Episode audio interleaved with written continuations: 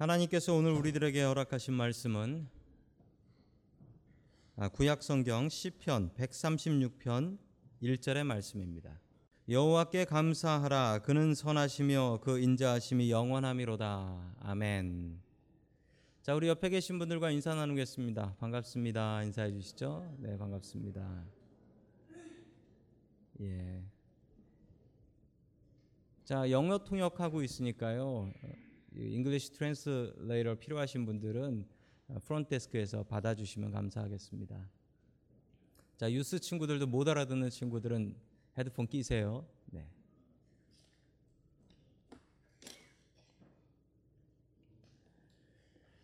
자, 오늘 감사의 힘이라는 제목을 가지고 하나님의 말씀을 증거하겠습니다. 오늘 유스 아이들하고 같이 예배를 드리고 있습니다. 이렇게 유스 아이들하고 같이 예배를 드리는 이유는 여러분 우리가 가정에서 가족들끼리 예배 드릴 수 있어야 합니다. 이번 추수감사절에 예배 같이 드리시라고 그 영어하고 한글로 된 예배 모범 드렸으니까요. 뭐 딴 거 없습니다. 그냥 가족들하고 모여서 기도하시고 그거 같이 읽으시면 돼요. 그러면서 같이 예배 드리시면 됩니다. 우리 아이들하고 예배 드리는 이 버릇과 이 습관이 우리들 가운데 풍성하게 넘쳐날 수 있기를 주님의 이름으로 간절히 축원합니다. 아멘. 그 얼마 전에 그 미국에 있는 여자분들 들어가는 사이트인데 그 사이트 포럼에서 여자분들이 이런 얘기를 했습니다. 거기서 수다들 많이 떠시나 봐요. 그 남편 자랑을 한번 해보자라는 거였어요. 그랬더니 여자분들이 남편 자랑할 게 없다고 어떻게 남편을 자랑할 수 있냐고 이런 얘기를 했대요. 남편 자랑할 게 뭐 있나 그래서 한 사람이 제일 먼저 첫 여자분이 얘기를 했어요. 우리 남편은 건강한 것 말고는 없습니다. 몸뚱이만 건강합니다. 이랬어요. 두 번째 여자분은 한참을 고민하다가 어, 우리 남편은 살이 많이 찐 돼지입니다. 그래서 내가 옆에 가면 날씬해 보여 좋습니다. 라고 얘기를 했대요. 어, 세 번째 여자분은 남편이 돈을 잘 법니다. 근데 돈을 정말 못 쓰게 해요. 라고 불평을 했습니다. 어, 네 번째 여자분은 남편이 직장을 다니는 것 말고는 좋은 점이 없는 것 같습니다. 라고 얘기했습니다. 어, 다섯 번째 여자분은 남편이 똥을 잘 싼다라고 칭찬을 했습니다. 그리고 나는 변비라서 부럽다라고도 했습니다. 여섯 번째 여자분은 남편이 물건을 잘 고치는데 정말 징그럽게 잘 고쳐서 쓰레기통에 갖다 버려도 고쳐 갖고 들어온답니다. 아, 너무 징그럽답니다. 일곱 번째 마지막 여자분은 내 남편은 대머리다라고 자랑을 했습니다. 그래서 샴푸 값이 안 든다라고 자랑했습니다. 얘기를 들어보면 어쨌든 남편은 있네요. 감사거리가 있네요. 근데 그 감사거리를 감사거리로 여기지 못하는 우리들의 마음이 참 문제가 있는 것 같습니다. 여러분, 우리는 감사하며 살아야 됩니다. 왜 감사해야 할까요? 첫 번째 하나님께서 우리들에게 주시는 말씀은 감사 목록을 만들라 라는 말씀입니다. 감사 목록을 만들라. 어느 남자분의 이야기입니다. 결혼해서 행복하게 살고 싶었는데 결혼을 해서 아, 딸을 낳았는데 그 딸이 뇌성마비 아이가 나온 거예요. 그러니까 그때부터 집이 싫고 아내가 싫고 가족들을 원망하기 시작했습니다. 아내를 원망하고 또 애들을 학대하고 이러면서 살았습니다. 이분은 회사를 다니는데 회사에서도 유명한 욕쟁입니다. 내 인생이 너무 괴로우니까 다른 사람한테 그렇게 욕을 했대요, 회사에서도. 욕쟁이로 유명했다라고 합니다. 근데 이분이 인생에 변화가 생겼습니다. 회사에서 하는 어떤 강의를 들어갔는데 그 회사에서 가끔 강의를 하거든요. 그 강의에 들어갔는데 그 강의에서 강사가 감사하며 살아야 됩니다라고 하면서 자기 아내의 장점 100가지를 적으라는 겁니다. 근데 그걸 못 적으면 잠을 안 재운다는 거예요. 야, 어떻게 마누라 좋은 점을 100개를 적냐?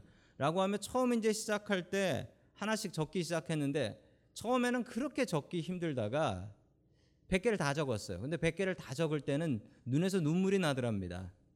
눈물이 나면 내가 이렇게 좋은 가정에서 사는데 왜 내가 이렇게 불평만 하고 살았을까라고 이야기를 했다고 합니다.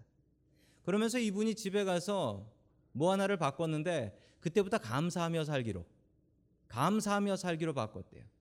어떻게 감사했냐면 그 집은 생일이 되면 생일 카드를 쓰지 않는데요. 생일 카드를 쓰지 않고 그 사람한테 감사 제목을 100개를 적어 준대요. 놀라운 것은 그 집이 그러고서 완전히 다른 집으로 바뀌어 버렸어요.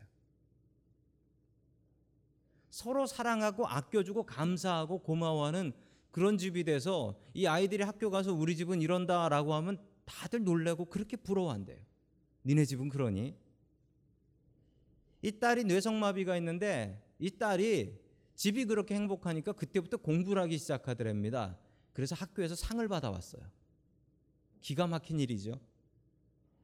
이 딸이 자기 아버지를 생각하며 한 이야기입니다. 이렇게 얘기했어요. 아빠의 감사가 우리 집을 모두 바꿔버렸어요. 아빠의 감사가 우리 집을 모두 바꿔버렸어요. 여러분 감사하면 바뀝니다. 여러분들 진짜 제대로 감사 한번 해보십시오. 그러고 여러분들의 가정이 안 바뀌나? 제가 여러분 보장할 수 있어요. 여러분 감사하면 우리의 인생이 바뀝니다. 그리고 불평을 해도 분명히 우리의 인생은 나쁘게 바뀝니다. 오늘 시편의 이야기를 보면 시편의 그 감사 제목들이 감사 리스트가 쫙 적혀 있어요. 자, 그중에 시편 136편 1절 말씀 같이 봅니다. 시작. 주님께 감사하여라. 그는 선하시며 그 인자하심이 영원하다. 아멘. 자, 시편 136편에는 감사한 제목들이 26절까지 쭉 나와 있어요. 그런데 폼이 똑같아요. 주께 감사하여라. 왜냐하면 영어로 보면 똑같아요. Give thanks to the Lord for 뭐 때문에 뭐 그렇게 해서 쭉 나가는데 26절까지 다 그렇게 나가요. 무슨 감사거리가 그렇게 많을까요? 자, 시편 136편의 감사는 1절부터 9절까지는 하나님 때문에 감사한다라는 거예요.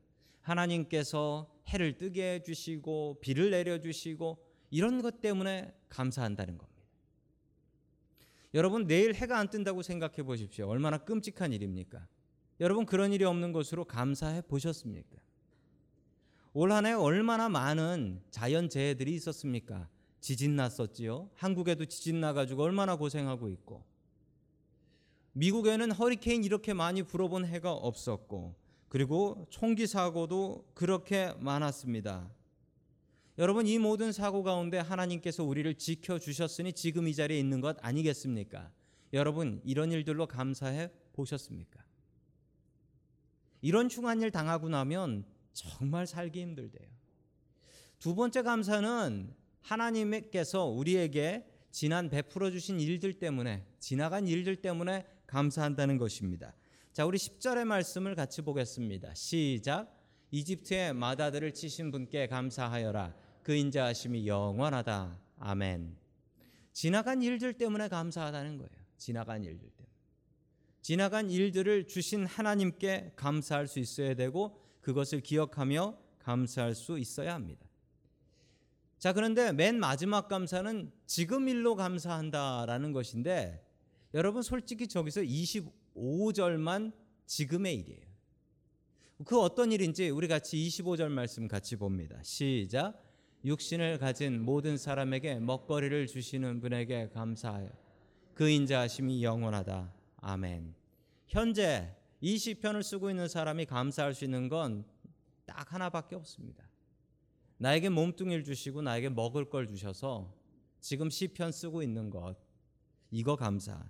이거 외에는 지금 현재 딱히 감사할 만한 게 없든 없는 그런 분입니다. 여러분 우리가 왜 감사를 해야 할까요? 감사는 언제 해야 할까요? 여러분 감사한 일이 많을 때는요. 감사하지 않아도 됩니다. 왜 그런 줄 아세요?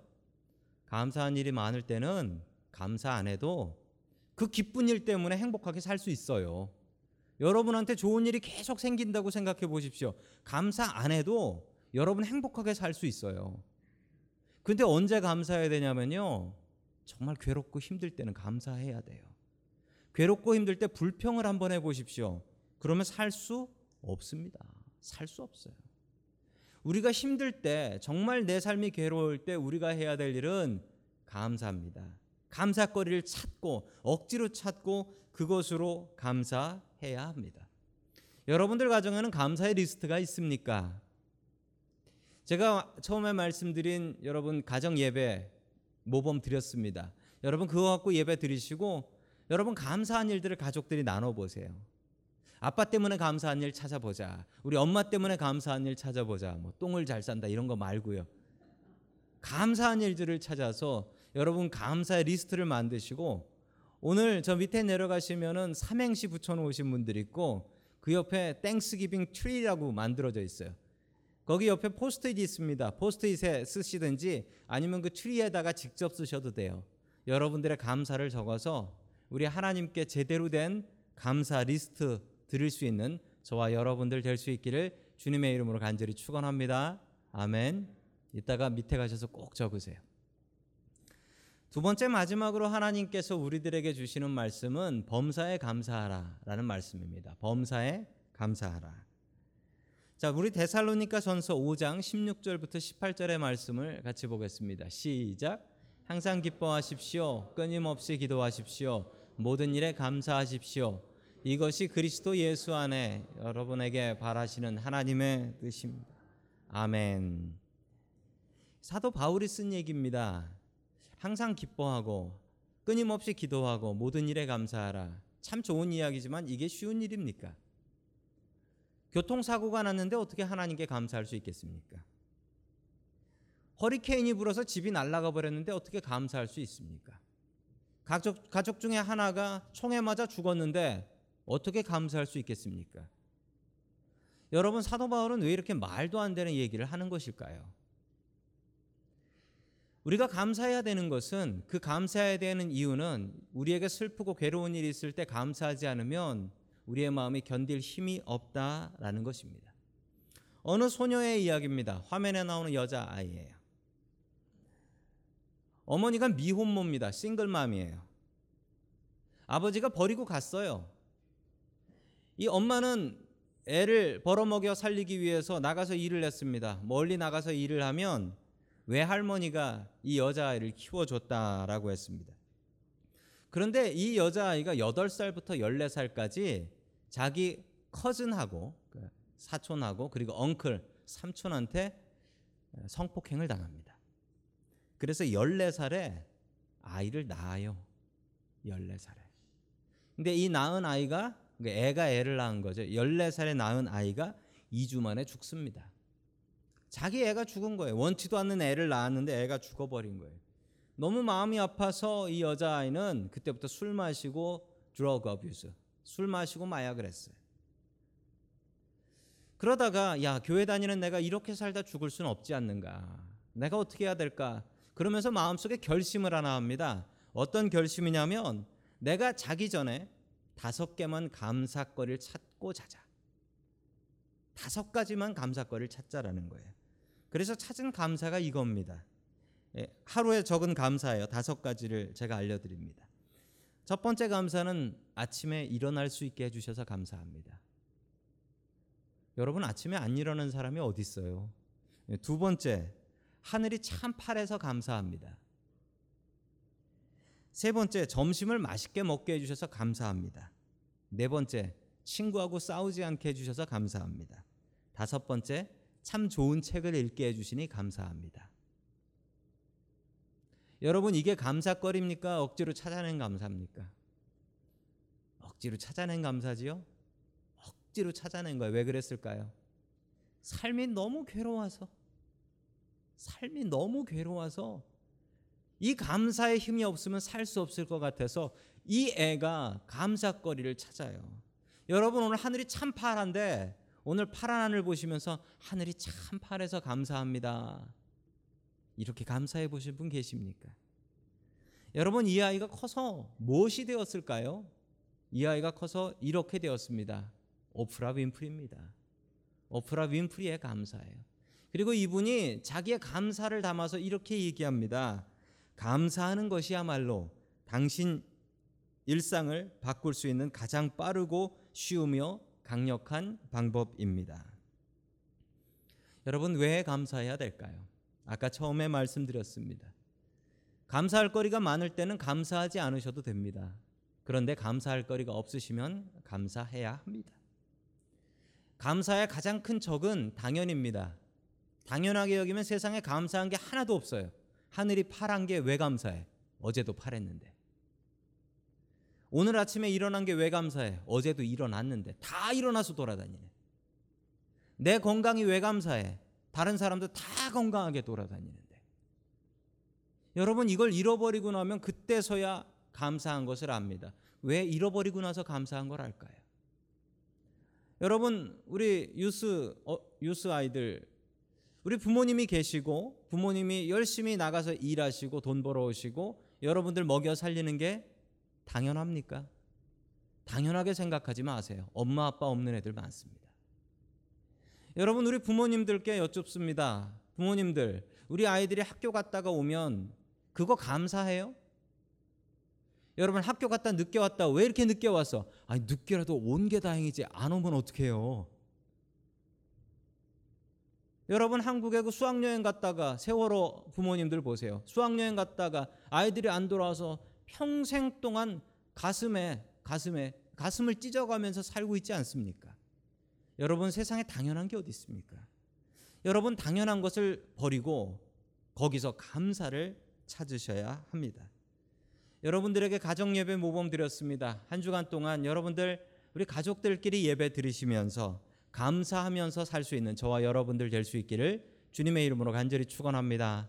아멘.